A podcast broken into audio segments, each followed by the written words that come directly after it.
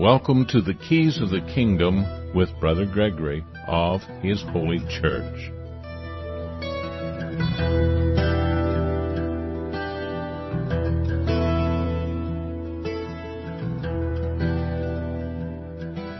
Welcome to Keys of the Kingdom. I'm Brother Gregory, and we're going to talk about the Kingdom of God. We're going to be talking about New Testament codes, things that are mysterious, things that we don't know how to interpret, that are hidden, that are invisible to us. We know the kingdom is a spiritual kingdom that is to be made manifest in a physical way through us, through the power of the Holy Spirit working in us.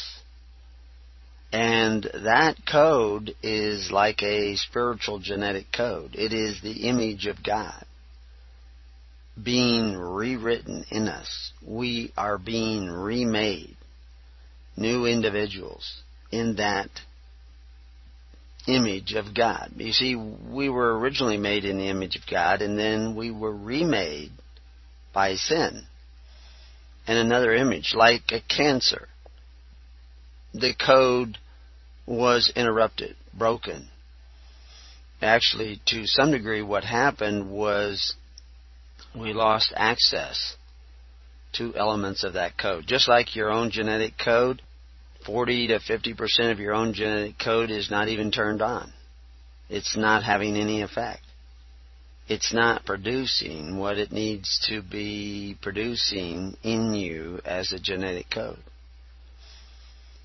And we've talked before about experiments with fish where they change the resonance in the water from what is normally considered the Schumann resonance, which is everywhere on this planet. And they block that out with a Faraday-type structure and then put a new resonance inside that container containing the fish in the aquarium, and allowed fish eggs to hatch out and grow. And the fish that hatched out were very uniform, but not what they would normally be. They were a different fish, different genetic codes turned on, and produced a different fish that was more in sync, more, when they swam around as a school, they moved together better, they were healthy, they were strong, but they were different. That's the change we're looking for. Political offices offer us change, but they don't describe what it is. But our change is changing our nature to that of the nature of God. And what is the nature of God? The nature of God is a God of creation, a God of giving, a God of forgiving, a God of righteousness. And that's why the gospel begins with the idea of seeking first the kingdom of God, the right to be ruled by God, the right to have that godlike genetic code turned on in us, that spiritual code first. And then the body, the flesh, will eventually conform to that, because first was spirit, and the spirit moved upon the waters, and creation began in this physical realm. But there is a war, a conflict going on that does not want that code turned on, that spiritual code in our hearts and our minds to be rewritten in the image of God. It wants you to stay like it is. You see, the adversary, has gone out of the presence of God, has turned their back on the truths of God, have shut down part of that code, that character of God. And in doing so, they have cut themselves off and been altered. So where did they get their life? They get their life from you. They get their life from others. They devour others. They consume others. And they cannot consume those that have the genetic code of God turned on in their hearts and their minds.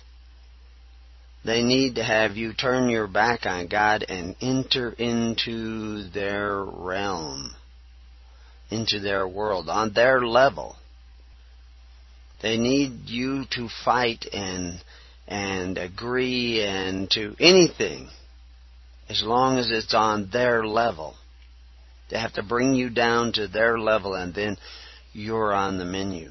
You're part of their resources. They can come and devour you because of the fact that you are like them. Isn't that the way the mafia works and other agencies of the world work? Is they want to get you like them. They want you to turn off the characteristics that are not like them, so that you are left with only the characteristics that are like them, and then they have you. They got you. And you can do all the holier-than-thou preaching and praising and quoting the Bible and all the religious books, the Bhagavad Gita, the Koran, I can't think of all of them. But there's so many out there. The Artha Vedas. You can study and never come to a knowledge of the truth, because the truth is spiritual first. Flesh and blood does not reveal the spirit. The spirit reveals the spirit.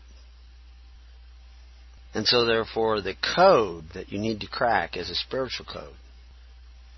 Once you crack that spiritual code, you don't need to crack the other codes. You begin to see them. You begin to see, like the Matrix. You see the code.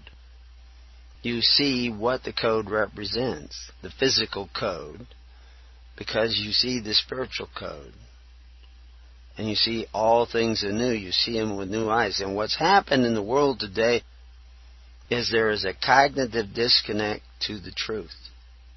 They cannot see the truth. They can study, and they cannot see the truth, because they cannot see the whole truth. And you see, if you don't have the whole truth, you have a lie. I mean, that is a lie. That is the definition of a lie. Something less than the truth.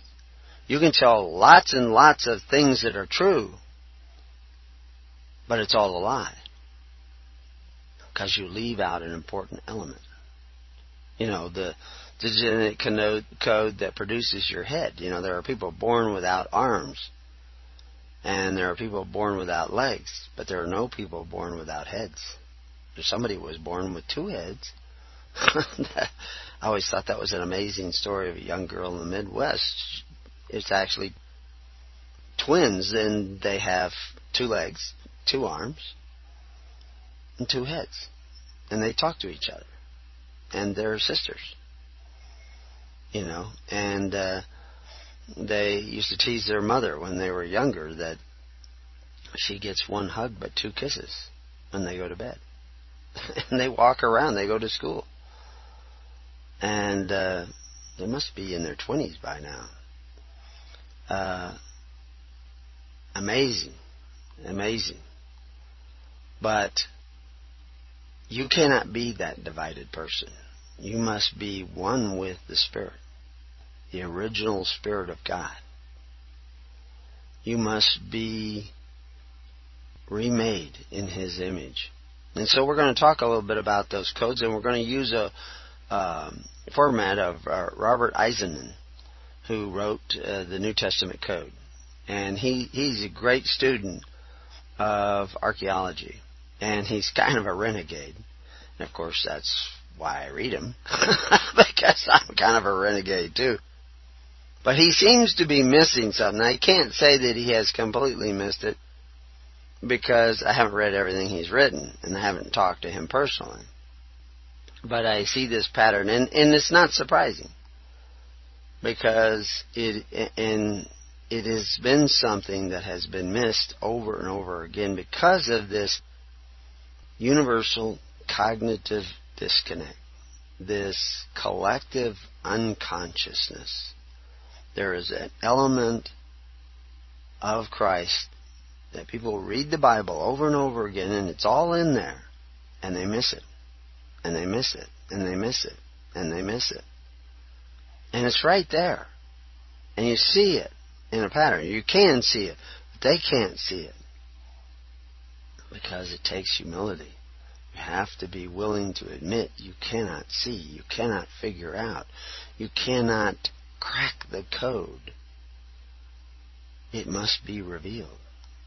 This is why Jesus said, flesh and blood is not what he is going to build his church upon, but by revelation. This is what he said to Peter, not by flesh and blood. You know the answer to this question. But because my Father in heaven has revealed it to you spiritually.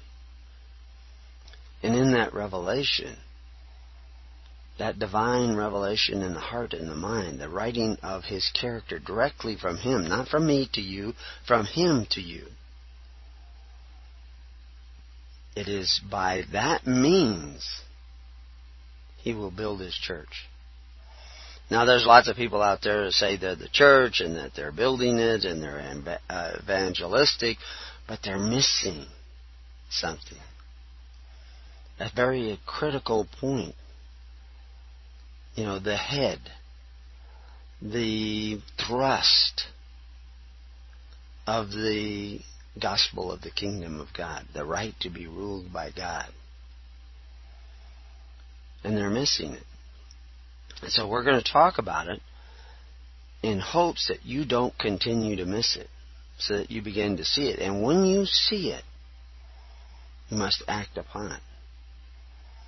Otherwise, it will flee you again, because the Holy Spirit is an active spirit. When I wrote the chapter Heaven versus Heaven in the book Covenants of the Gods, it's kind of in the middle there. And it's uniquely different than the other chapters. There's about 15 chapters there, and most of them have to do with how you become separated, how you become bound in another system that is contrary to the way of God. But Heaven versus Heaven, which is the same name, Heaven versus Heaven, most of them are like law versus legal, or I do have citizen versus citizen, but holy matrimony versus marriage. And we're showing you how relations are created by contracts, by covenants, by constitutions. And, of course, I had to write another book, Contracts, Covenants, and Constitutions, so that you would understand how far-reaching this is, how it affects you in your day-to-day life. We've had people joining the Living Network at thelivingnetwork.org. And recently somebody joined, and they talked about how they want to return to the, I don't know if they use the word, principles of the Constitution. And the problem is that the Constitution is fundamentally flawed and not biblical. Now, the Bible does talk about having a Constitution written down, but it said there were 5 elements to put in it. And the Constitution of the United States only put one of those 5 elements. 4 of them they left out. That's not very biblical. And the one that they put in, they don't regard anymore. They don't pay attention to it. And if you don't know what that means, go online and read the book. You can read it for free on our website. And if you don't know where it is, join the Living Network and ask one of the PCMs, one of the personal contact ministers, one of the volunteers who help those who are new to this and need to ask questions. Now, how do you do this? Where do you go? Where do I find this? So PCMs. But where do I find others that I may manifest the character of Christ in real ways? That's really the purpose of the network, is to help you find others. And in seeking to find others to help, you find yourself and you find the kingdom, part of the code.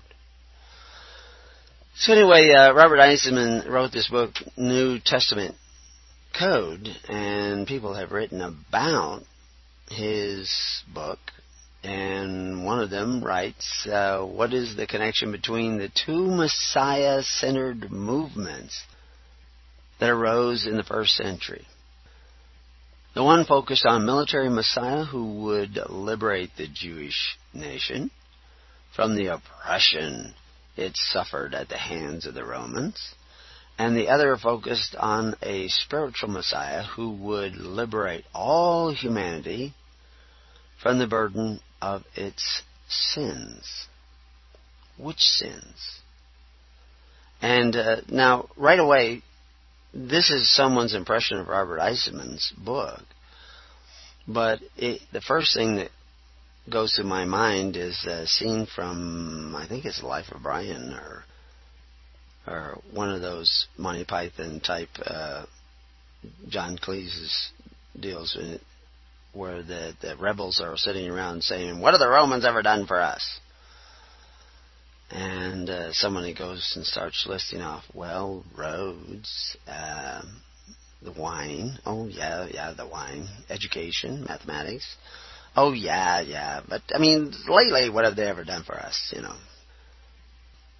The reality is the Romans were loved by Judeans, for the most part. I mean, Judea was a backwater nation at that particular time in its history. It was not doing well. There was elements of freedom, but there was a lot of law breaking going on. There was very little trade, very little money, a lot of poverty, and things were pretty much in disarray. Not because Moses had a bad idea, but because they had strayed from the ways of Moses. They had done that beginning back with Saul, and ended up going into captivity and dividing their nation, and it was just one bad thing after another. And so they were in a pretty sorry state by this time, but an independent nation of Judea anyway. Most of Israel was scattered all over the known world. But in Judea they did have a government. They had had civil wars, and those civil wars, one of the elements of the Civil War, one of the individuals vying for power. And why was he vying for power? Because the people had created an office of power, which was a rejection of God, and God said that this new office, this ruler who will exercise authority one over the other, will take and take and take and take. He will abuse his power, and the day you cry out, I will not hear you.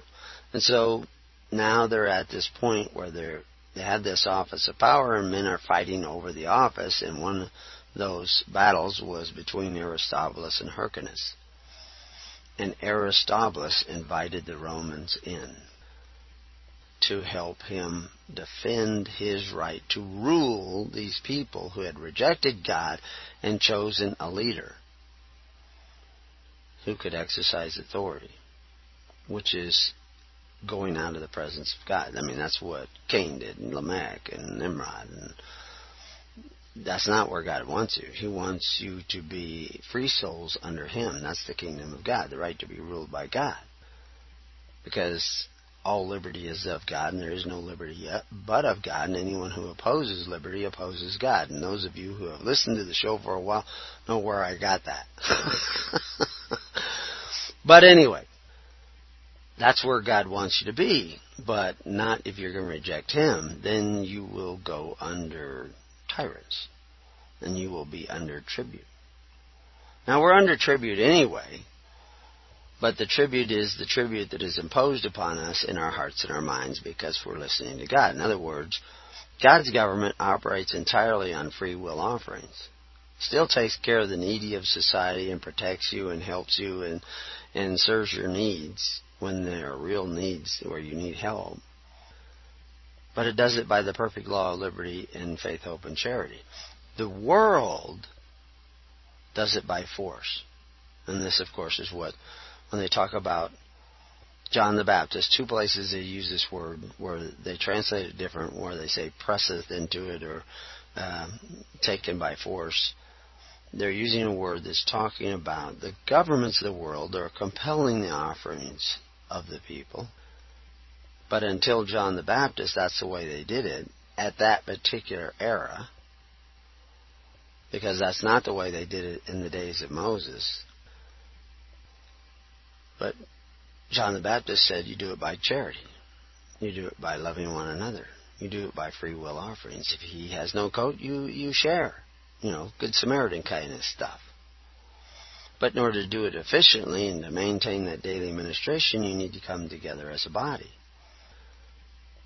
And this was the distinction between the followers of Christ and everybody else. Now, immediately when you have such a distinction, and people don't want to address or deal with this issue, they create other distinctions. They say, oh, well, no, you have to believe in the Trinity. Oh, you have to believe in the Eucharist. Oh, you have to believe in...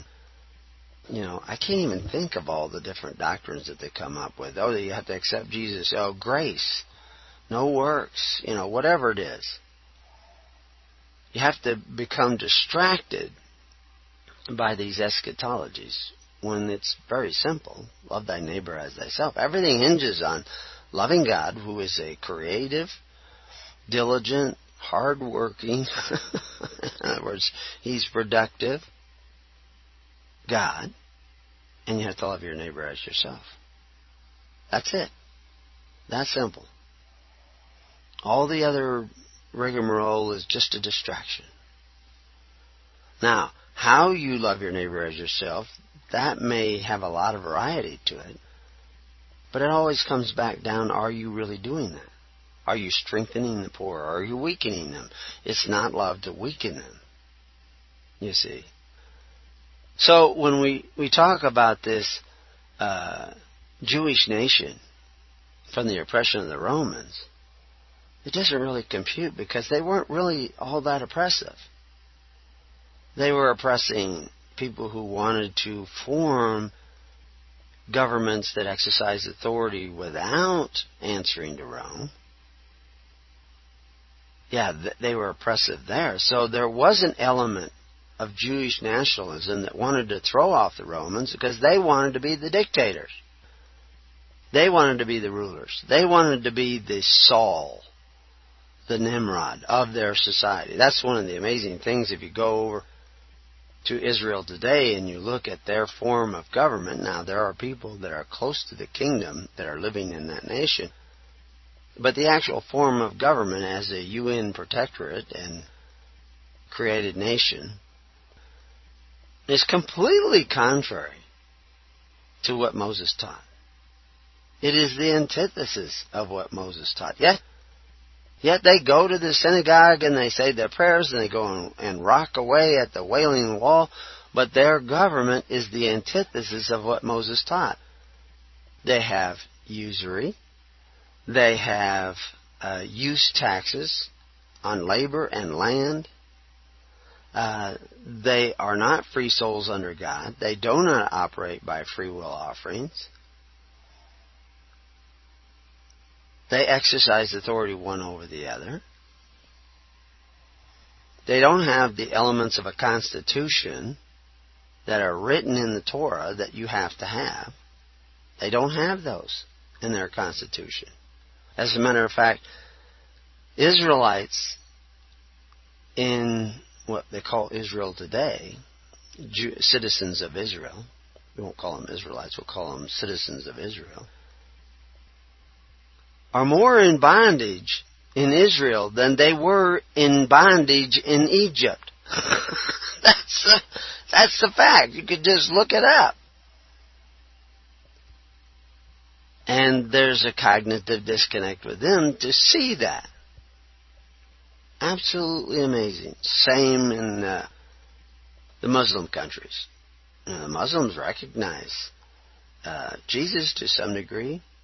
They don't like Christians, generally speaking, because there are some that give you the shirt off their backs. There's always these elements of good people, but they're in a minority. So much said for democracy.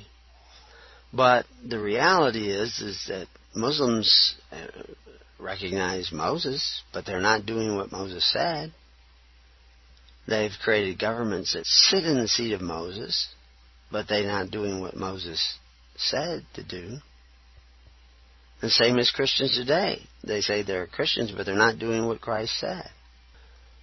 But anyway, in this idea of liberating the Jews from the Roman oppression was not really true. There was some oppression, but they were just oppressing those that were trying to rule over the people and preventing civil war, which is why Jesus was brought to Pontius Pilate for trial, because they claimed that he was usurping the crown. And of course, he wasn't. And that's why he says, my kingdom's not of this world. And we'll talk more about that when we return.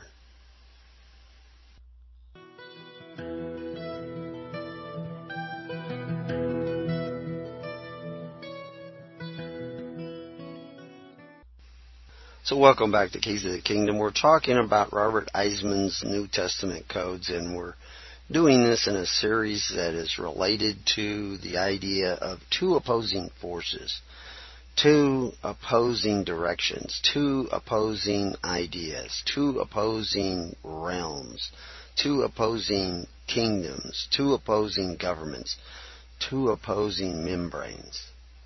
And we're entitling it the Train Series because you don't really do it. You just get on one train or the other. And the train takes you where you want to go. And you have to decide which way you want to go. And then you have to make sure you're getting on the right train. Because they both look alike, pretty much. They're just facing in directions, which is why the gospel starts with repent, turn around, go the other way. So, this is our train series. And we're going to ask you to get on board and start going the way of the kingdom. Because the other way, the bridge is out. There's no way to eternal life in the other train. And when Robert Eisenman is talking in the New Codes about liberating the Jewish nation from the oppression it suffered at the hands of the Romans, that's not really accurate. It was trying to deliver them from oppression, but there was an element of this revolution that was simply wanted to be the oppressors. They wanted to be the rulers. They didn't want the Romans telling them what to do. And you'll see this element in all of us, where we discover that we have been made brought into bondage in our own land. We are not the home of the free and the land of the brave. We're the home of the enslaved. And we're pretty much cowards, and covetous cowards at that. And some of us are constitutional covetous cowards. So we want a nation, but we want to be able to oppress our neighbors in democracy. You know, we want to vote in what we want. Unfortunately, that never works out. And then he talks about this spiritual Messiah who would liberate all humanity from the burden of sin. Well, what is sin? Well, one of those major sins, other than deciding for ourselves what is good and evil, which is why you create government, to elect men who will decide what is good and evil for you. But it is the sin of oppression. And democracies oppress their neighbors. 51% of the people take away the rights of the other 49, compel them to make offerings to provide them with free education, free fire departments, free health care, whatever it is. That's all oppression. It's democratic oppression. Worst kind of oppression. The oppression of the mob. You see, so actually if you draw that dividing line in another place, both the Jewish nation trying to free them from Roman oppression stays over on one side, but the Jewish nation trying to free men from all oppression, even their own oppression, and striving to move towards a government of the people, for the people, and by the people, that liberates all the people from the sin of oppression, including our own oppression of our neighbor, because now we love our neighbor as ourselves. Then, and only then, do we deal with the reality of Christ's gospel. You see, because that's the sin that this spiritual Messiah was trying to liberate us from. And that only begins in a spiritual choice within our own heart, where we decide to love our neighbor instead of oppress our neighbor. And you can go to church after church after church after church throughout the world today, to synagogues and mosques. And they all, when they leave the mosque, they all go out and join systems that oppress their neighbor, that force their neighbor to contribute to their welfare. All their systems do not depend entirely upon faith, hope, and charity. They all go to men who call themselves benefactors, but exercise authority one over the other to obtain reward, benefits, at the expense of that neighbor. And because they do that, they are all snared. They go into bondage. They are made merchandise. Now, those of you who listen to us regularly know that almost everything I'm saying is stated over and over again in the Bible, yet they miss it. And this person writing about Robert Eisenman seems to have missed it too, because he doesn't draw that line between those people who live by faith, hope, and charity and the perfect law of liberty, loving their neighbor as themselves, and those who want to oppress their neighbor under this, that, or other doctrine, dogma, or ordinance established by governments that they create for themselves, because they're going to decide what is good and what is evil. Christ was creating a government. The Bible is about government. And there are only two kinds of government: those that live by liberty and righteousness, and those that exist by force and oppression and control and manipulation. One is of Cain, one is of Christ. Okay, he goes on to say that both had a profound impact, but he's made the division in the wrong place.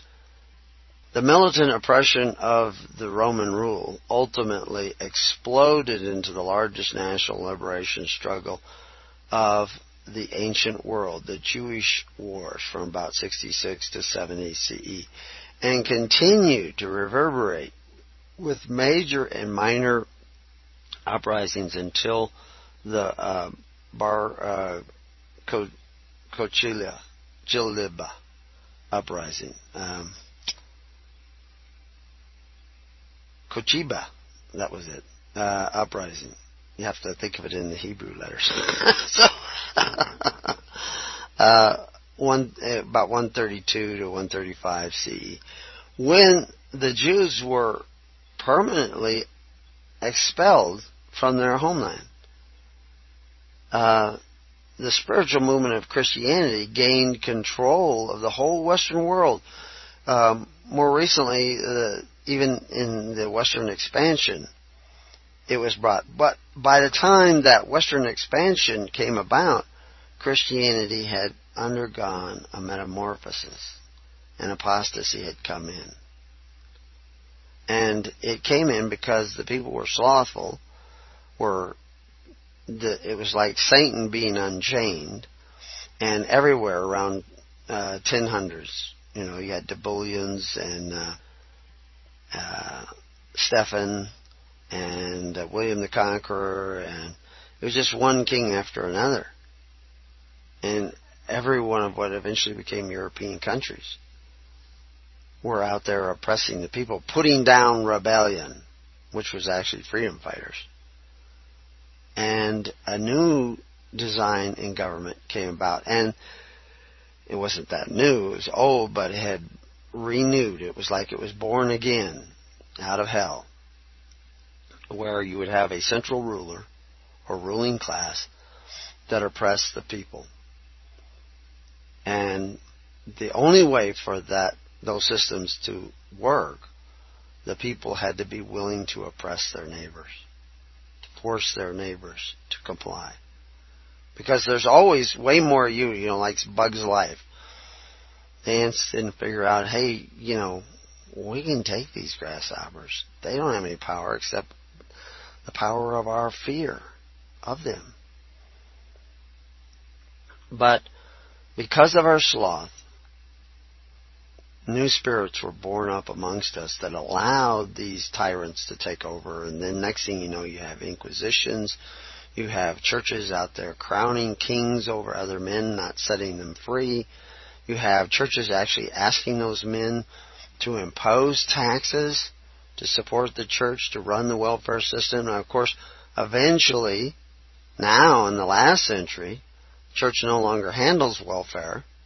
So, therefore, even though they still have tax exemption, they're not supported, although there is talk about supporting churches with tax dollars for doing the welfare thing. But that's just because they're going to be cutting back on your welfare checks.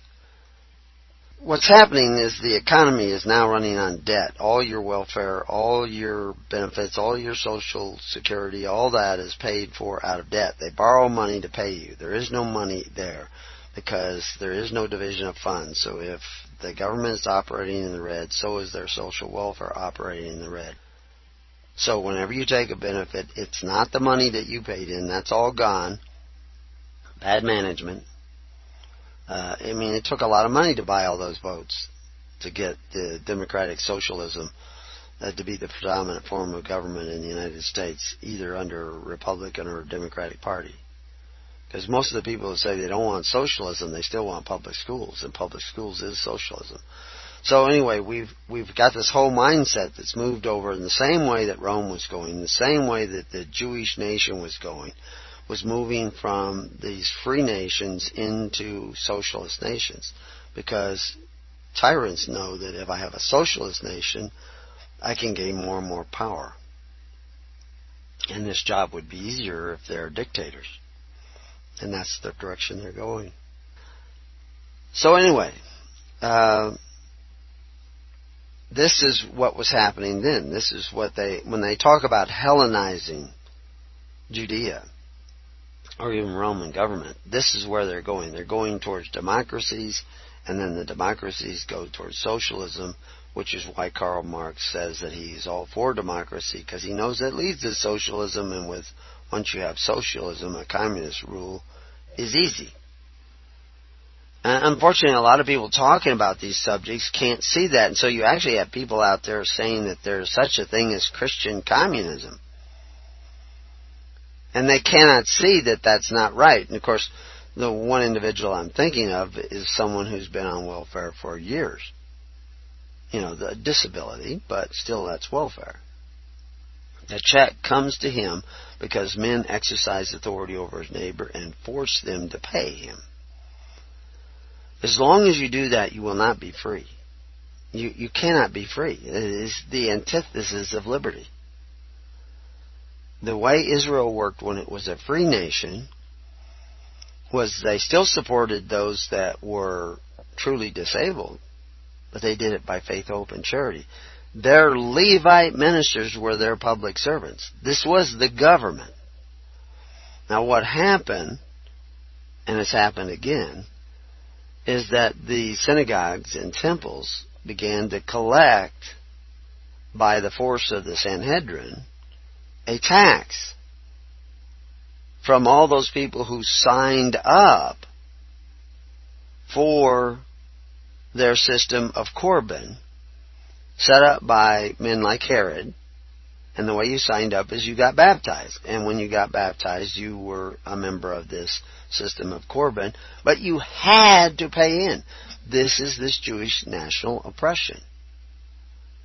But by agreement, by covenant. Because you signed up. If you didn't sign up, you were considered to be idiotas, unregistered. And some had not yet signed up. But many had. Most had, maybe. We can say that. But many had not. Still a minority. And certain sects of the Essenes, like the Nazarite Essenes, they Well, I guess we were disconnected there for a minute. I hope we're back on the air. Anyway, we're talking about this whole system of welfare that Herod had brought in, and you signed up by baptism. And in that signing up, you had to pay in. You had a new identity in this system. Along comes John the Baptist and says, no, we're not going to do this by force. It's not the way Moses said to do it. It's the way they do it in Israel today. It's the way they do it in the United States today. You know, the land that once was wilderness and now is full of people from many nations that used to feed all the world. All this is in Ezekiel. But it is gone the way of Balaam, the way of the Nicolaitan, the way of error. And it thinks it's following Christ. And then there are people in the world today that say, oh, this is a wicked system of oppression. I'm coming out of it. I'm going to the kingdom of God. I'm going to be separate. But they're not tending to the daily ministration. They're not gathering together and paying in to ministers who are really servants, who really come to serve, to take care of the true needy of their society. They're just coming out of the system. You see, they start at the end of the Bible and it says, come out of her, my people, lest ye be partakers of their sins. But they don't gather together to be partakers of his righteousness. And he started with the instruction to come and turn around and go the other way. The train's going pretty fast. If you want to jump off the train that's headed to perdition, you're probably going to become severely road burned because you're just jumping off. You need to be on the other train. You need to be going the other way. When Paul argued with Agrippa, he's explaining how the kingdom worked. When he's talking about Moses and coming out and taking care of one another, Agrippa knows what the Christians are doing. He knows that they're taking care of the entire social welfare, because anybody who got the baptism of Christ instead of the baptism of Herod was cast out of that welfare system run through the government of Judea. They no longer could go down and apply for the benefits of Corban, of Judea, of the Pharisees. They went to church. You see, there's the dividing line. And yet you can go in church after church after church after church after church after synagogue after mosque, whatever. And when they need a benefit, that's not the table they worship at. They go to the men who exercise authority one over the other. Yet Jesus said we were not to be that way. So it's very important that we see that. What happened in this Bar Kokhba and in the Jewish wars of 66 and 70 is this element that wants to throw off the oppression of Rome began to oppress the people. During the if you read the accounts of the Jewish wars, when Titus had Jerusalem all surrounded, you could leave town, but you had to leave everything you had: your coat, your land, your gold, your silver, your jewels, everything of value. You had to leave it behind. And, of course, we were told in Revelations to leave it behind. And that's what they did. And if they thought you had swallowed the coins, they would cut your belly open. Because they didn't love their neighbor. They loved power. You see, if you hate Satan, I mean, judgmentally hate and angry with his oppression, you are liable to be drawn into being an oppressor yourself. Next thing you know, you'll be telling people, you know, that you need to come out. You have two masters. You this, that, and the other thing. Because you're imposing. You're not saying, follow the Holy Spirit. You're saying, do what I do because I do what's right.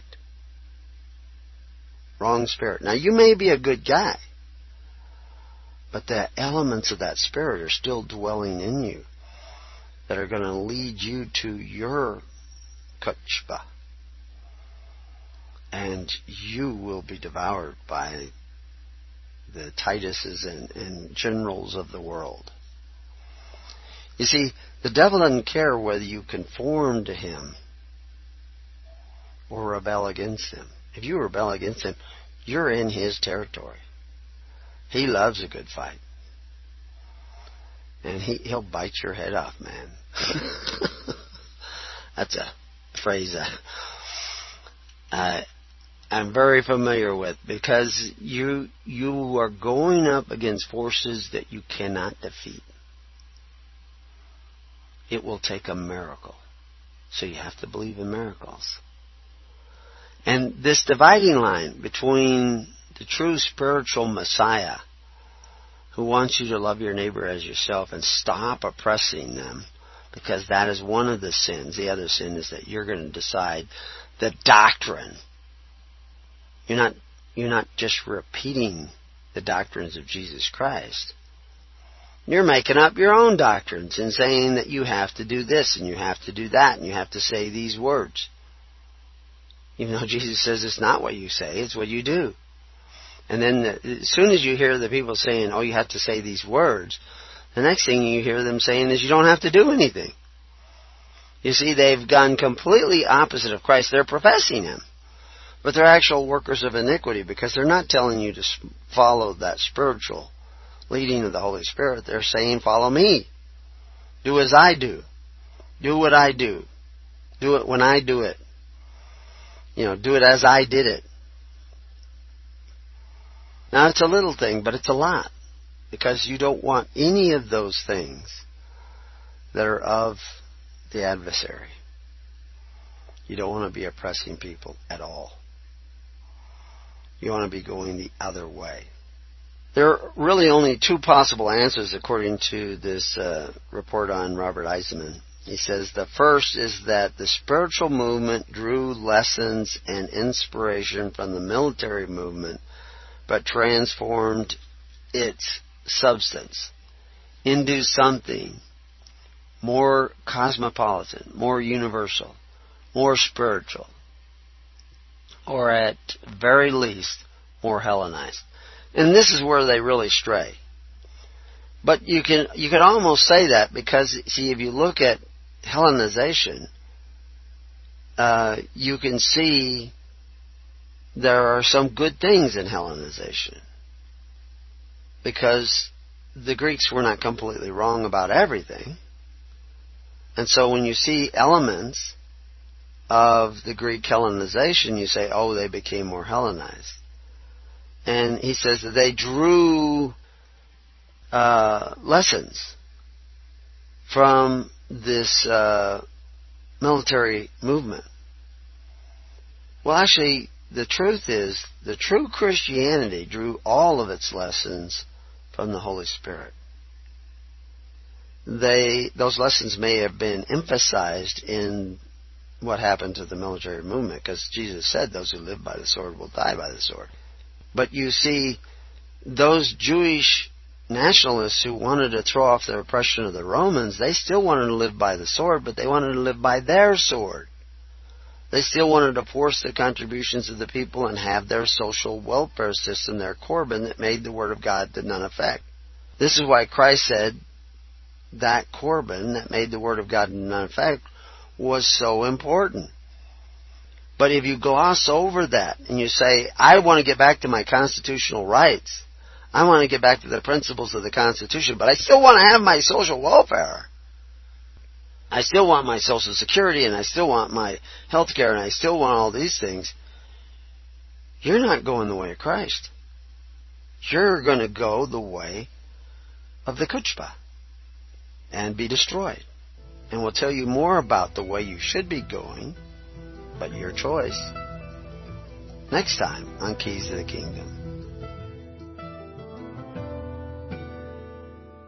You have been listening to The Keys of the Kingdom with Brother Gregory of His Holy Church.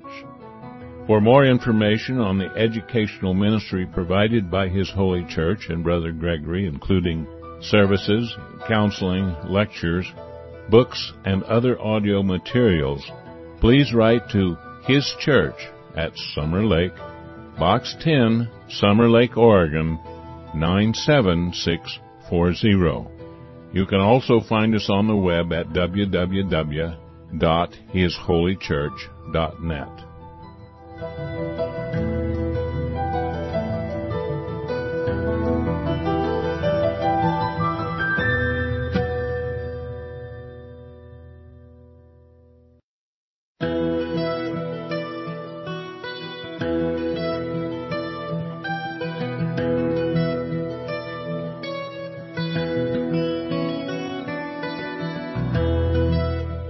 Welcome to the Keys of the Kingdom with Brother Gregory of His Holy Church.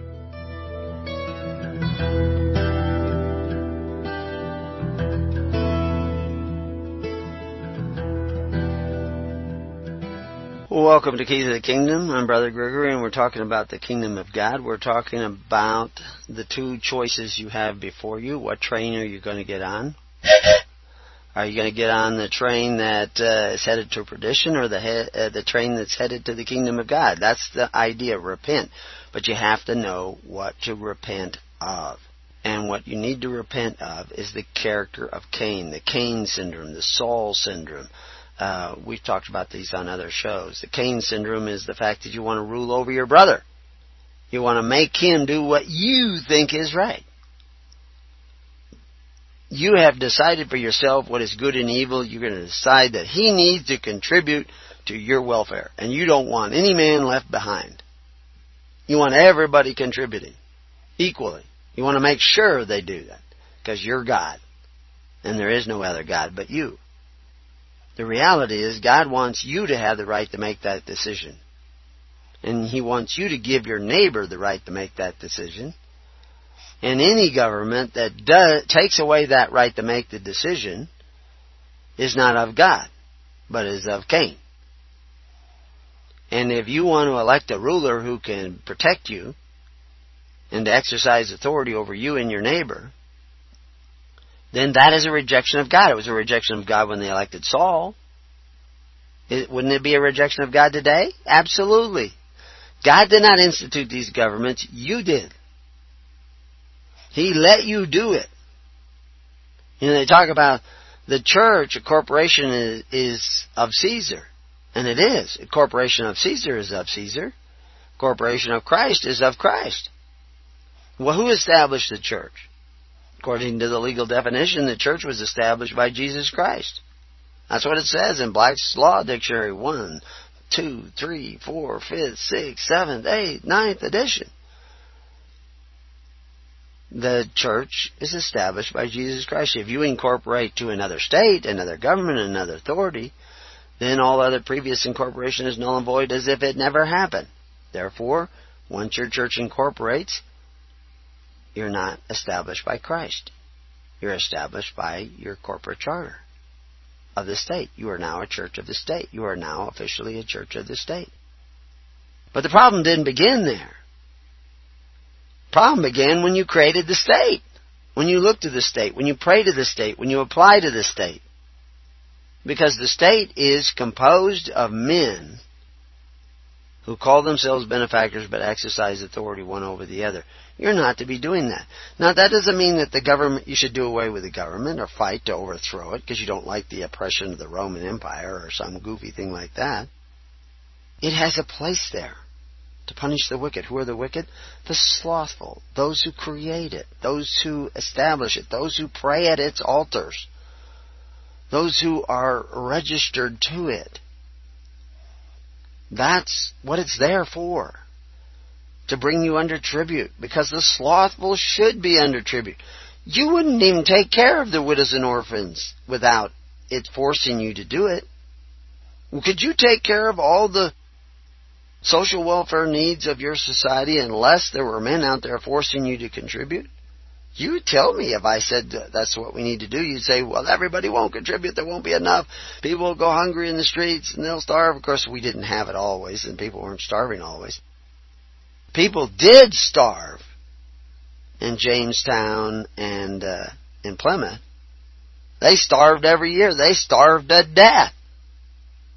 Until they said, to each according to his ability, instead of to each according to his need, from each according to his ability.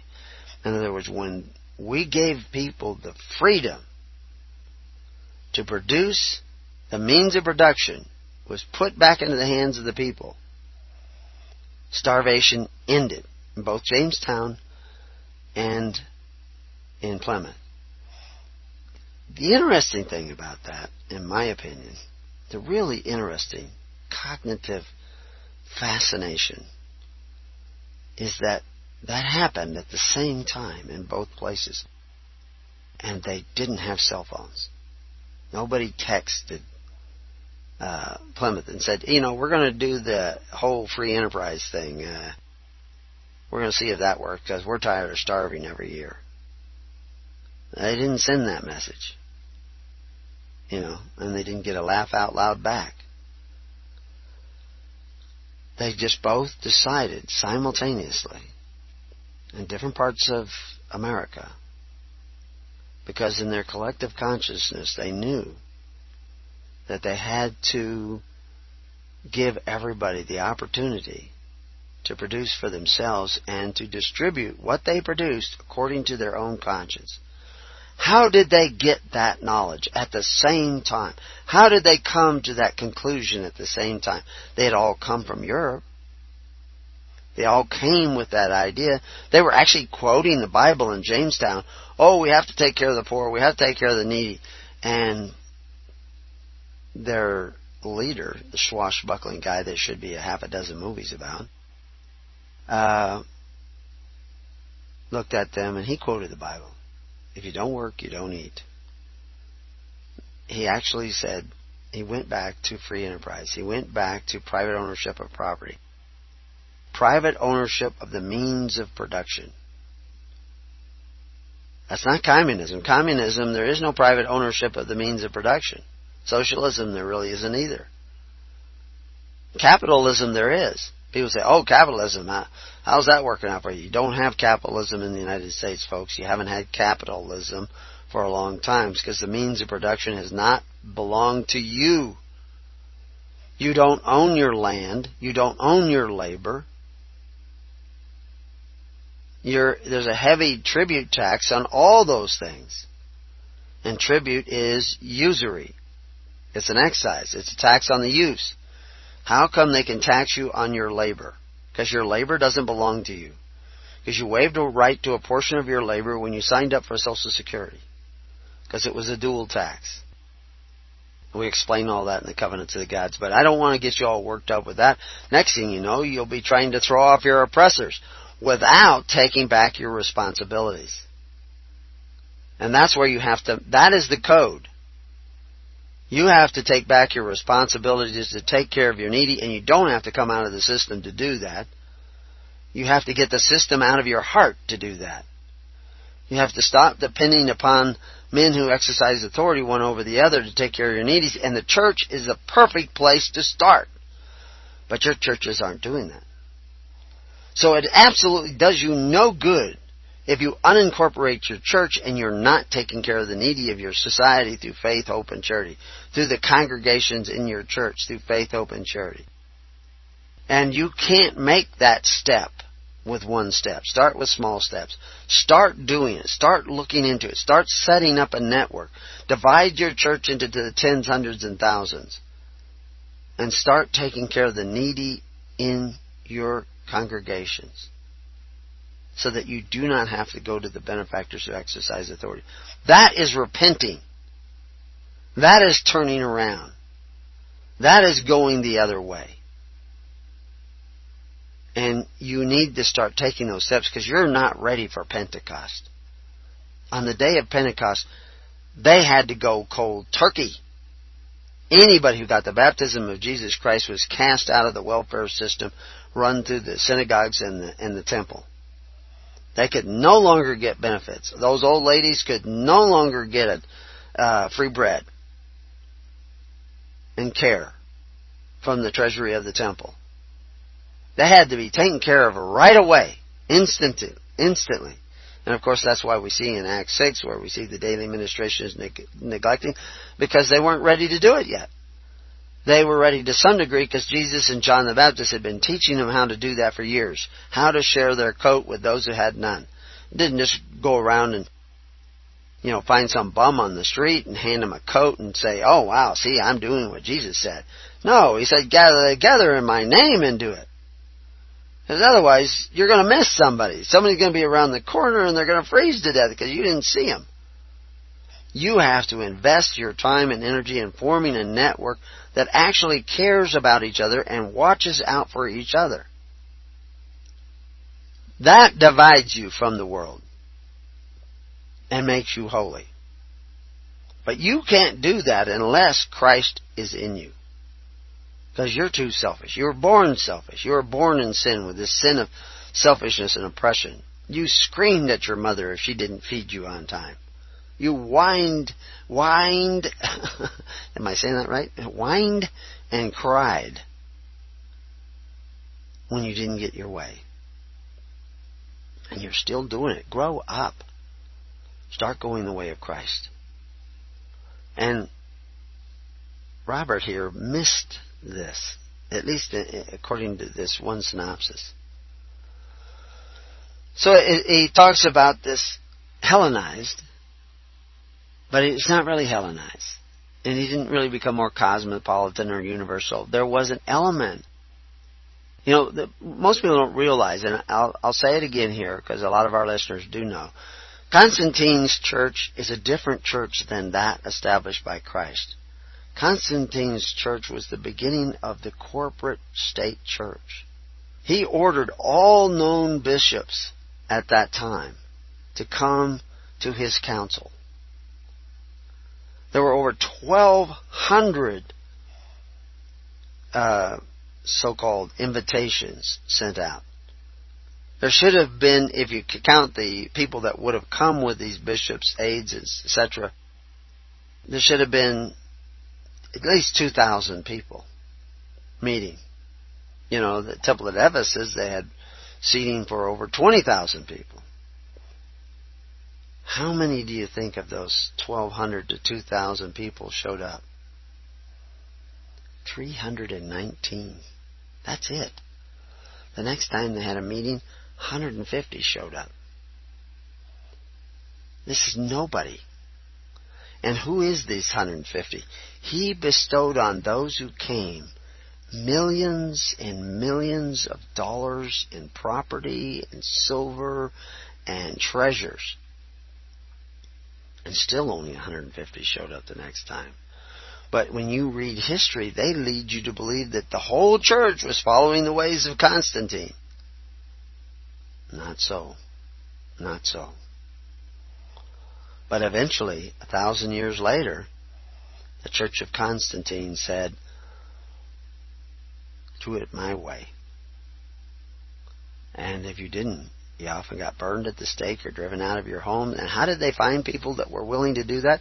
Because when you drive them out of their home, you get to have their home. So they go up north, they find a village, they say, "Bow down to this new church.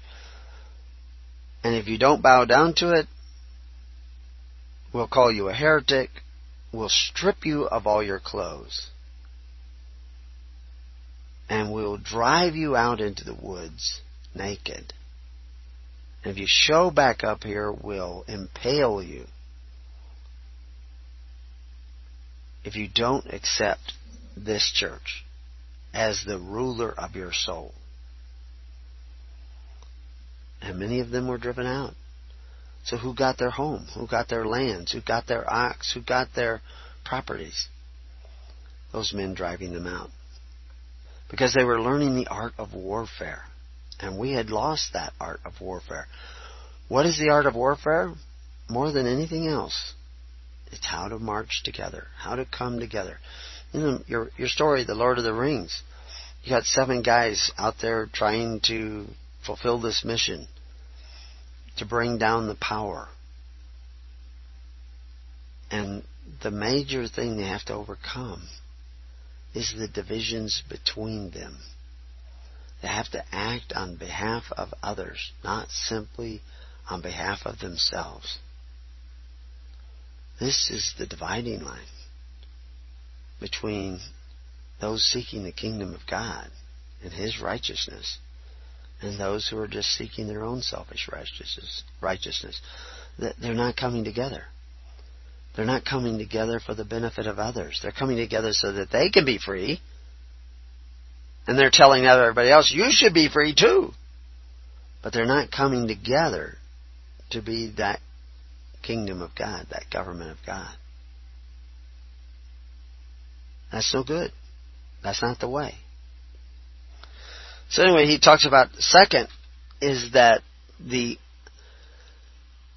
archetypal personage of Christianity, John the Baptist, Jesus, Simon Peter, and ultimately James, were in fact leaders of an anti-Roman resistance. That's not really true, because they were told to resist not evil. So they weren't really the resistance. But that the record of their actual activities was mostly overwritten. That's true. With generally a reverse significance by the enemies who ultimately defeated them, more specifically by the ideological representatives of these enemies. Now, to some degree, that's true, but they didn't hide it completely. It took a long time to get it really well hidden. You have to remember it was Constantine who commissioned the compilation of what we call the Bible today. He did it through Eusebius, who was paid money to compile at least 50 copies of what we know today as the Bible. Although it's not identical, but it's very similar. And of the hundreds and hundreds of books that were available that could have been incorporated into what Eusebius called the Bible, he only picked those that he wanted, and he excluded those he didn't want. There's all kinds of historical accounts of these times, of what went on. And this is what, and now with the adding of the Dead Sea Scrolls, Robert Eisenman has done a great deal of study looking at these peripheral documents. And come to some startling conclusions. And some of them are not half wrong. They're actually very fascinating. But if you don't know where to make this division between Christianity and other religions, you see, Social Security is a form of religion. It's how you take care of the needy of your society, but you just simply do it by compelled offerings. And the church does it by free will offerings. That's the division. So now you can go anywhere in the world and take a look. How are we taking care of the needy of our society? How are we taking care of health, education, and welfare? How are we promoting the general welfare? Through force or through faith, hope, and charity? Because that's the dividing line. And so you can go to your church and you can tell me what your eschatology is and what your theology is and what you sing and, you know, what kind of icons you put up. Doesn't mean anything to me. That's just the outside appearance. What's going on inside those hollowed walls? Are you taking care of the needy through faith, hope, and charity? Are you loving your neighbor as yourself? Are you bearing fruit? You see, there's the dividing line. There's the separation of goats from sheep. So there was a distortion, and there was an ultimate defeating of what was really Christianity. But it wasn't for 1,000 years, in the 1000s, and then eventually through the Inquisition. And through the translation, why do you think the guys were getting their tongues cut out and murdered and burned at the stake for translating the Bible into English and then printing the Bible?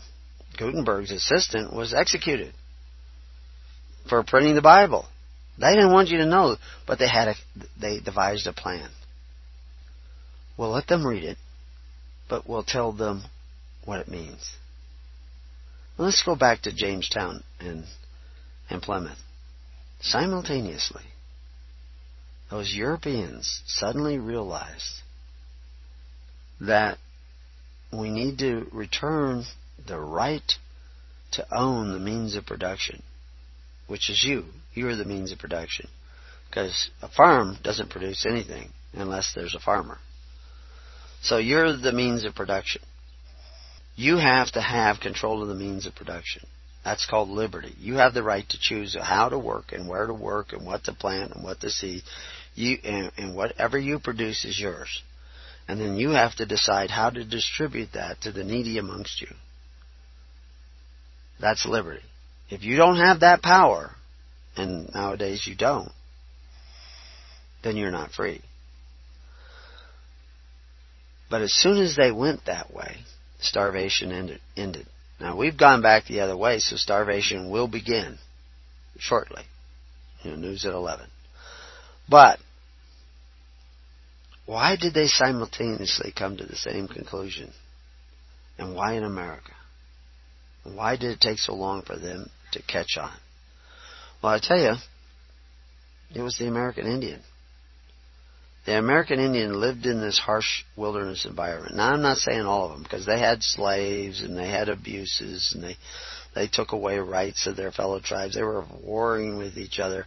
But because of their scattered and independent lifestyle, there was a large element amongst the Indians that lived that way, where they had control over the means of production.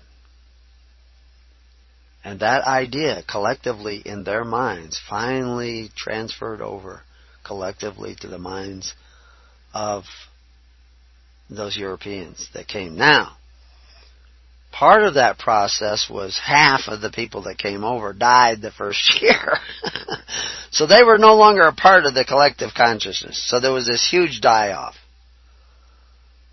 And what that is that when you gather in your midst people who are not collectively on the same train, same path as you are, sailing the same waters, going the same way, if you bring them into your group, they will undermine your understanding. You will not see as clearly. They will clank their cymbals. They'll repeat their religious rhetoric. They'll repeat this verse in this chapter, etc., etc. But they will keep you from collectively coming into one accord. So that's why Paul says, from such, stay away. Have nothing to do with these ones, the backbiters, these gossipers, these false accusers. Call them out. Rebuke them. Do it in love, because you want them to see the error of their way. But you have to do it. You have to say, you're not walking with me. You're tripping me up. You're tripping up my fellow brethren. You're not following the path. When you're ready to follow the path, I'm willing to walk with you, but I'm not going to walk with you if you keep going over here. It's like they're barn sour horses. They're barn sour horses. You take it out on the desert. No matter which direction you're going, it wants to go back home. It'll just keep circling around until it's headed back home. If you're not paying real close attention. So what you have to do is give it a mission. I could take the old barn sour mare out, and if I'm herding sheep, I can keep them on the straight and narrow much easier.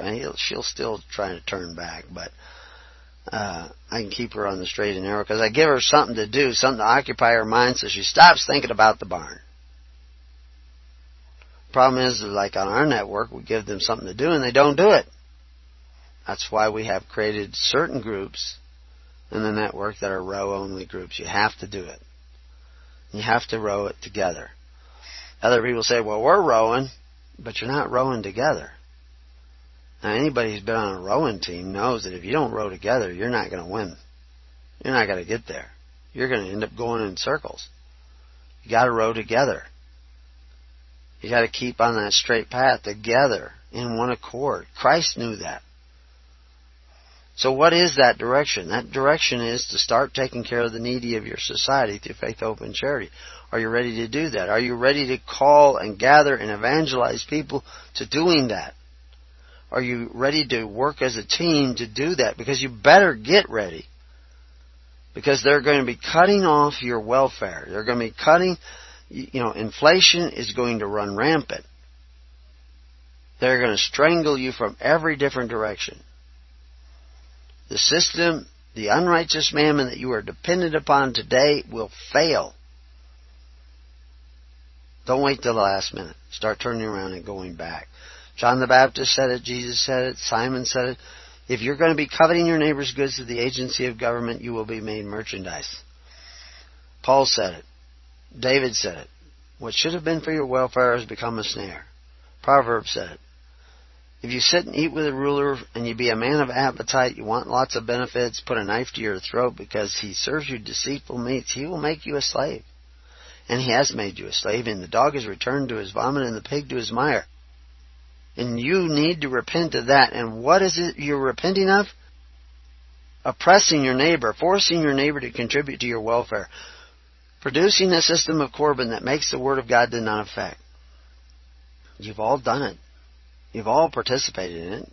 It wasn't necessarily your idea, but you fell for it. Now, if you want to come out of them, start doing the right thing. Don't start jumping over the fence and running through the streets yelling you're free. That's not the answer. The answer is to seek first the kingdom of God and His righteousness, and that righteousness includes taking care of your needy. And then God will provide that you get back the means of production. He will open the door. But that knocking is saying, I want to walk this way. Show me you want to walk this way by walking this way in your local congregations. And why I say in your local congregations, because those congregations have to care about the next congregation as much as they care about their own, so therefore they have to be in a network. This is what the early church was doing. It was organizing in the tens, hundreds, and thousands that we see all over Europe, which we cover in the book, Thy Kingdom Come. All over Europe for 1,000 years. But then they got slothful. And Satan was unchained. And the adversary came out and created the new unholy Roman Empire. And that's where you're at today. And it's coming to an end too, because history does repeat itself. He goes on in this report, to the extent that the question of this connection is posed at all, the first answer is almost always given generally without even allowing for an alternative. In the New Testament Code, Robert Eisenman argues forcefully and convincingly for the second answer. The second archetypal personage of Christianity, John the Baptist, Jesus, Simon Peter, and ultimately James, were the leaders of an anti-Roman resistance. Anti-oppression resistance. In other words, we were going to operate by the perfect law of liberty. They had no need to overthrow Rome. They knew that Rome had its place. It was there to punish the wicked. Who are the wicked? All those socialists who wanted to force their neighbor to contribute to their welfare. That's the wicked. Those are the ones who would be snared. Those are the ones who would be trapped. Those are the ones who would be bound in a system that would oppress them and eventually fail. But Christians were doing something completely different. As John Cleese would say, and now for something completely different. Because that's what Christianity was. But again, that dividing line. Are you going to live by faith, hope, and charity and the perfect law of liberty? Or are you going to live by forcing your neighbors to contribute to your welfare? Because one is Christianity and the other is apostasy. And I don't care whether your church is incorporated or not. I mean, we have articles showing you that you shouldn't be incorporating your church.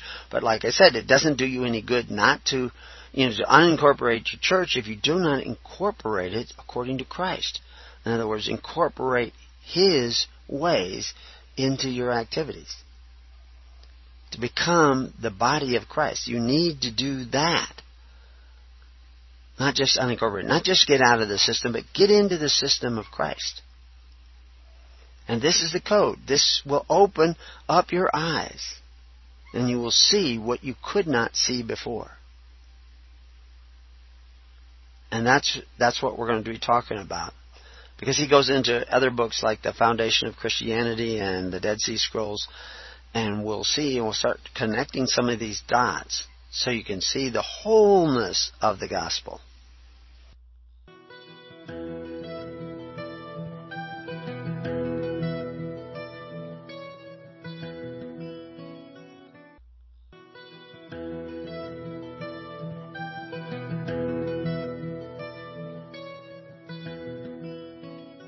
Well, welcome back to Keys of the Kingdom, and we're talking about this division between true Christianity and the apostasy. We're talking about the kingdom of God as a real government. That's what it's defined as in reference to the church in Black's Law Dictionary, one form of government. And we've defined the difference between that form of government and all other forms of government. The government of God is operating on faith, hope, and charity and the perfect law of liberty, but it is actually still taking care of health, education, and welfare. It is still the FEMA of the people. In other words, it's a faith emergency ministry auxiliary that helps you in the time of catastrophe. You know, I was always wondering, I knew that the early church was organized into the tens, hundreds, and thousands, the same as early Israel. But yet I was reading in there and saw in Acts 6 that they were picking 7 ministers. And that seemed, why did they name only 7 ministers that they were picking? What, is this the same, or is this something different, or what is this? Well, lo and behold, there I find it in the Old Testament where they tell you to pick 7 ministers. Even 8, they say. But 7, even 8. And what are they talking about? What are they doing? They're actually creating an institution of God, and they're telling you how to do it. And that you're doing it because you don't know what catastrophe is coming. In other words, there was an actual purpose for and job that goes along with this. You would know this in your modern churches, because they've strayed so far away from the simplicity of what the church is supposed to be doing. It's supposed to be feeding the sheep, taking care of the needs. You know, I don't go out and hand feed the sheep. I live out on the desert, and I'm a shepherd by trade, actual real sheep. And the only time you get sheared in this flock is if you're covered with wool. So, anyway, the sheep feed themselves. I just take them out there and say, hey, there's a field full of grass, have at it. You know, and I know where there's larkspur, and I don't take them up there, and I know where there's death camas and tansy root, and I noticed that there's some poison parsnips growing along some of the ditches, but that's not usually a problem with the sheep because you got to get out in the water in order to get them. But I do have cows, and I don't want them eating those poison parsnips out there in the ditch, so I may have to do something about killing them out a little bit more. But basically, they feed themselves. If I have to feed them, if I have to bring them food and bring them water, it's because there's a problem. Now, I'll do that and try to get them back on their feet. My son and I threw a sheep over the fence the other day. We were taking the sheep back to the desert, and we noticed it was an old sheep. She had a lamb this year and everything, but she was an old sheep, and she just wasn't making it. She was having a hard time. She just getting too old. Her joints probably hurt as bad as mine do. So I ran around and cut her off on foot and drove her back to this little brushy area where there's some olive trees and a fence, and she went back there, and then my son came up, and we grabbed a hold of her, because it's hard to catch sheep out in the open like that, but grabbed a hold of her, and we carried her over and lifted her over the fence and put her into a fenced field with a llama. So she's in there with the llama to keep her company, and the llama will protect her. because she's not with the herd anymore, but she's just retired because she can't make it out there in the desert. When Israel left Egypt, it left with all the old people. It left with the sick people. It left with the infirm. It left with the indigent. It left with the rich. And it left with everybody. That's a big deal. These guys who are leaving the system one at a time, and they're saying, we're taking off. We're jumping the fence. We're not going to pay into the system anymore. Because we're separate. Because Jesus has freed us. Jesus never gave you license to disregard your contracts and your debts. He didn't say you could just nullify all your contracts whenever you get around to it at any time because I died on the cross. Now, you can come out of the system now, but you can only come out as the Levites came out. That's the way you come out, as the Levites came out. And you lay yourself down as a servant of God. Now, there's a lot to it, more to it than that. I won't get into it here on this radio, but there's a lot of people out there that are so disgusted with the system, so angry at the system, that they just want to, thumb their nose at it. I'll put it that way. They want to just disregard it. And that's not a good thing. That's not righteous. You have to give to Caesar what is Caesar. We see this in the Old Testament when they were in Pharaoh's hands. They'd gone into bondage because they made a deal that you take care of us and we'll pay 20% of everything we earn into you every year. And you take care of our social welfare needs. And they went into bondage. And the reason they went into bondage is because they sold their own brother into bondage. Had they not sold Joseph into bondage, Joseph would have told them that the famines were coming. And they would have prepared, but they didn't know that they were coming, so they didn't prepare, but the Pharaoh did. So they went under the Pharaoh instead of the Pharaoh going under them, and that's the way it should be, because they were jealous and envious. They were lacking the spiritual qualities of God. And therefore they should go into bondage. And that's what governments are instituted for, to punish the wicked. And that's why everybody is feeling the strain and punishment of big government today is because you're the wicked. You don't change that by throwing off those that are punishing you, that are making your life difficult, or by thumbing your nose or jumping over the wall.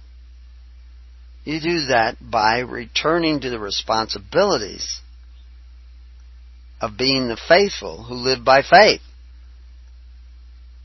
who are obedient in faith. So anyway, we're talking about Robert Eisenman and his New Testament codes. And we were saying that he had this idea that these leaders were this, of John the Baptist and Jesus and Simon Peter, were some sort of anti-Roman resistance. And there was a book written called The Foundation of Christianity, almost 100 years ago, by Carl Kutsky. And he presents somewhat of the same idea, but of course Eisenman gets to pull on the Dead Sea Scrolls and other archaeological discoveries that have come along since then. And he makes a pretty good case for it, but he is dividing the line wrong. The resistance was not against Rome. Because, see, Rome once took care of all their needy through faith, hope, and charity, too. They did it to what was basically the tens, hundreds, and thousands. They call them the hearse. These gatherings of families. They were a patriarchal society. And their original synod had no power to make law. There was no Caesar. For 500 years, there was no Caesar. They got into the proconsuls for a while, but that was the progression towards Caesar. But they were basically a republic. And their army was supported by free will offerings originally. You can't find out hardly anything about early taxation in Rome because it hardly existed. Because it was done by voluntary duty of one to another. And if you did not exercise that duty, if you didn't show up for your neighbor, they pretty much didn't show up for you, and you didn't have big, large families because nobody would back you up. And your element of society would decrease and decrease and decrease. But when you were industrious and you were hardworking and you were unselfish, everybody was there for you. And you prospered. You see, because there was a natural governing agent, because the right to decide was in the hands of the people. Liberty has a way of doing that. Now, you will breed large families and get large populations amongst other socialist systems. But, you know, today in America, over 24 million children are being raised without their fathers. 24 million children. There's only 360 million people in America. Well, that's a very high statistic. And it's not because the fathers are being killed like in some countries. It's because the fathers are abandoning their families. And this is say nothing of the divorce on the other side, the wife's side. Our society is breaking down right before our eyes. It has been for almost 100 years now, because we've moved over to this socialist state. And we've done it gradually, so like the frog in the water, you haven't even noticed it. But the foundation of Christianity, what it does explain, and what Robert is also telling us, is that this Christian movement of John the Baptist, Jesus Christ, Simon Peter, and eventually James, was a governmental movement. The people that were Christians were in another government. They were cast out of one and they were in another. Now, there are certain elements of the government that continued to exist. And Agrippa received the arguments, and he said, hey, you know, this makes sense. But you guys read those arguments and don't even understand that he's talking about a form of government, because you don't realize that most of the power that modern governments have that power because you've gone to them and applied for benefits. The same as Israel did when they applied to Pharaoh for benefits. The same as you have done when you applied to the government for benefits and signed up, became this registered citizen. You were moving away from the position of natural law and into a position of being subject to equity, managed as a member of a trust. This is why Peter is telling you, through covetousness, great swelling words, they would make merchandise of you. You have laid yourself down on their altar, and now they can cut and cut and cut away until there's nothing left of you. And you have become bound again in the elements of the world. The question is of profound importance, he goes on to write. At its core, Western civilization is a synthesis of Hellenistic and Judaic cultures. This synthesis is generally viewed as an ideological event, a merger of elements of each culture to form Christianity, which then provided the intellectual and practical framework of Western development. But that's changed. You know, if you look at Christianity today, it's not Christianity 200 years ago.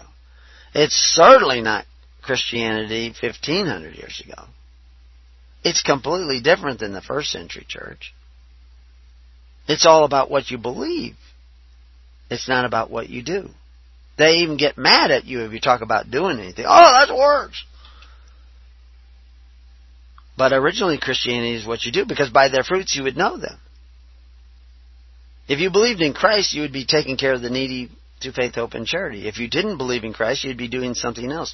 All these Christians are doing something else now, because they don't really believe in Christ. They're under a strong delusion, and there's a collective disconnect because they don't see this simple dividing line between a real Christian and a false Christian. Because a real Christian is keeping his commandments, and we know all the commandments hinge on two things: love thy neighbor as thyself, and love God with all thy heart and thy mind and thy soul. So we know that's what Jesus is saying to do, and you tell me it's love to send men to your neighbor's house to force them to contribute to your welfare because you don't want to suffer. That doesn't sound like Christ to me. I don't think you believe in Christ. I don't care if you get out of the system. If you're not doing something about that, you don't believe in Christ. He says, but Eisenman's work shows that this viewpoint stands matters on their head. It stands a lot of things on the head. One of the things that Eisenman does is he deals with names, and in many cases he's probably right, but not all, because one of the problems back then is, you know, one fellow pointed out that if you were in the public square, in the shopping area of the public square where everybody is out there buying vegetables and fruits and what have you, and you yelled the word Mary, half the women would turn around. They didn't have a wide choice of names. There are at least 6 Jesuses that I can talk about in just a handful of writings of the time of Christ. 6 different guys who were named Jesus. Simons, they're all over the place. Jameses, all over the place. It's really hard to tell who's who by names, and which is why then they created another thing where they would call Simon Peter. So when you call him Peter, now he's got 2 names. So this guy writes all about him, but he only calls him Peter. This guy writes all about him, but he only calls him Simon. And this guy over here sometimes calls him Simon, sometimes calls him Peter, sometimes calls Simon Peter. And so, how do you know who they're talking about? And then, you know, we know a little bit about, very little bit about the different documents that we're talking about, too. You know, there are some people that say that James and Stephen are the same. And there's a whole account of James being on the steps, attacked and by these thugs, political thugs, and stoned, but not to death. He's got broken bones, a broken leg, and he's carried away by his supporters, and he's hidden out somewhere in the wilderness, and he heals back up, and he comes back. And then they eventually throw him off a wall, and he's killed just before the fall of Jerusalem. And they say that Stephen is James, same guy.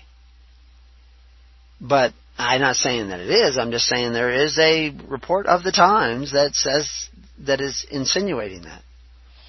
And so Stephen was a martyr, but he just didn't die at the stoning. He died later on. And you see, the first part of, you know, about the first 15 books of Acts, or first chapters of Acts, is a compilation. It's written in a different person. You know, we get into Acts 16, it begins to switch over to my documents, my documentation. But the point is that even the Gospels, they come from the Q Gospels. There were all kinds of stuff being written, and then they weren't written, you know, the day after Jesus Christ was crucified. These were written later, based on lots of different things that were written in accounts. So then you have a tendency to get some things out of order. It doesn't mean that they're not true. It's just that you have a tendency to fill in the gaps based on the Bible stories that you were taught. The number of people that tell me that, oh, the Bible says this and the Bible says that, and I say, no, it doesn't. And they go and they try to find it, and they can't find it. It doesn't say those things. Their Bible school told them those things were true because those were conclusions of other people. This is how you get these eschatologies that are actually in opposition to Christ, but are they claim Christ said. Because they take things. This is why you need to study history, because the Bible was written in the context of history, and you won't understand things like Corban, or my kingdom's not of this world, or why Jesus never even mentions charity, but actually does mention charity all kinds of times, but the translators translate the word love when Jesus says it, and charity when Paul says it. Same word. You see, your thinking is being shifted. And Robert talks about parallel texts. What is most satisfying about the book that he writes? This guy writes about Eisenman's book, The Codes. Even when Eisenman is working with well-worn materials, he is able to throw startling new light upon it by finding parallels between familiar documents with much overlooked sources. And there is a tremendous amount of sources about the time. And once you begin to understand that the conflict, even in early Christianity persecutions, you know, we've talked about it before, when they're trying the Christians in North Africa, they're accusing them of not swearing by the genius of the emperor. Because they say, we have religion that takes care of our needy through our temples, our Bureau of Vital Statistics, where you register your birth, and our Bureau for handing out food stamps, which was actually a little coin token, which allowed them to go and collect food at giveaway programs of the government. And this was all run through the temples, because it was their social welfare. And the Christians weren't participating, so therefore they weren't paying into that. And even in 150 A.D., and Justin the Martyr says, explaining to the emperor how it works with the Christians, is those that have enough share with those that don't have enough. And the president of our meetings, whoever it is that are elected, who doesn't exercise authority but is a servant, a diaconus, make sure that everybody is taken care of. This is how we do it. He's telling them how we do it. He knew at that time that Rome did it by collecting a tax from everybody, going into the hands of the priests of their temples and their government officials, and then redistributing wealth that way. But it was done by force. Until John the Baptist, everybody at that time was doing it. When they say that in the Bible, until John the Baptist, everyone did it by force, they were talking about at that time. Because if you go back a couple hundred years before in the Roman history, they were doing it by free will offerings. They were building the temples by free will offerings, and those temples took care of the social welfare needs of the people. Even if you go to the Teutons, that's what their priests did. They had their Shabbat, where they would give donations to the priest, and he would take care of the needy of their society. Those people whose husband died, or their family died, or they were crippled or whatever, and they needed help. And he would do that with the free will contributions, and this is what bound the Teuton tribes together, so that 15,000 Roman trained, well-equipped centurion forces and legions could be destroyed to the man by only 12,000 Teutons. Because the Teutons were bound together by faith, hope, and charity.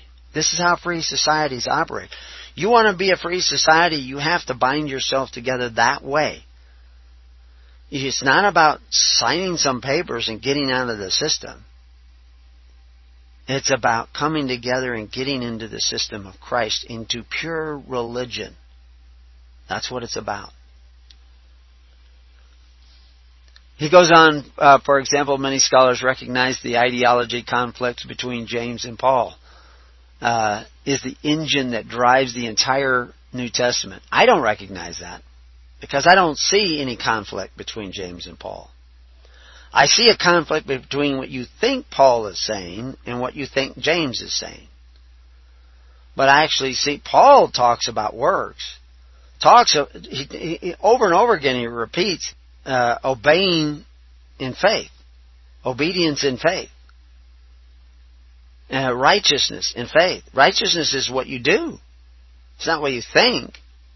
I thought about doing the right thing, so I'm saved. Jesus tells you a whole parable about two brothers, one who said he was going to do it but didn't, and one who said he wasn't going to do it but then repented and did it. Which one was the son? The one who did it. Not the one who thought about it. So it's not what you think, it's what you do. You don't earn it, but what you do is an expression of your real faith. If you have real faith, you will do it. If you believe in Him, you will keep His commandments. And one of those is to take care of the needy amongst yourselves, the family of men. He who does not provide for his family is worse than a heathen, no matter what papers he files, no matter how much he says he's out of the system. No matter how many times he quotes the Bible, if he's not taking care of the needy, he's not following Christ. Now, does that mean you go out to Skid Row and start handing out blankets to everybody? Well, you certainly can do that if the Spirit leads you to do that. But what about the people in your own community that are forced to go to benefactors who exercise authority and snare themselves and their children's children forever in a system of perpetual debt? What are you doing about them? Now, of course, where do you start? Well, you start finding other people that are willing to see the truth of the gospel and the ways of Christ and start gathering together with them. And that's why we created the Living Network at thelivingnetwork.org, so that you can start finding these people. Does that mean everybody who comes on that network has that spirit in them? Absolutely not. But it's a place to start looking. So that's what we recommend, is you start looking there. And we'll talk more about Robert Eisenman and his views so that you can begin to see the view from the kingdom point of view. Until then, may peace be upon your house, and may God be with you.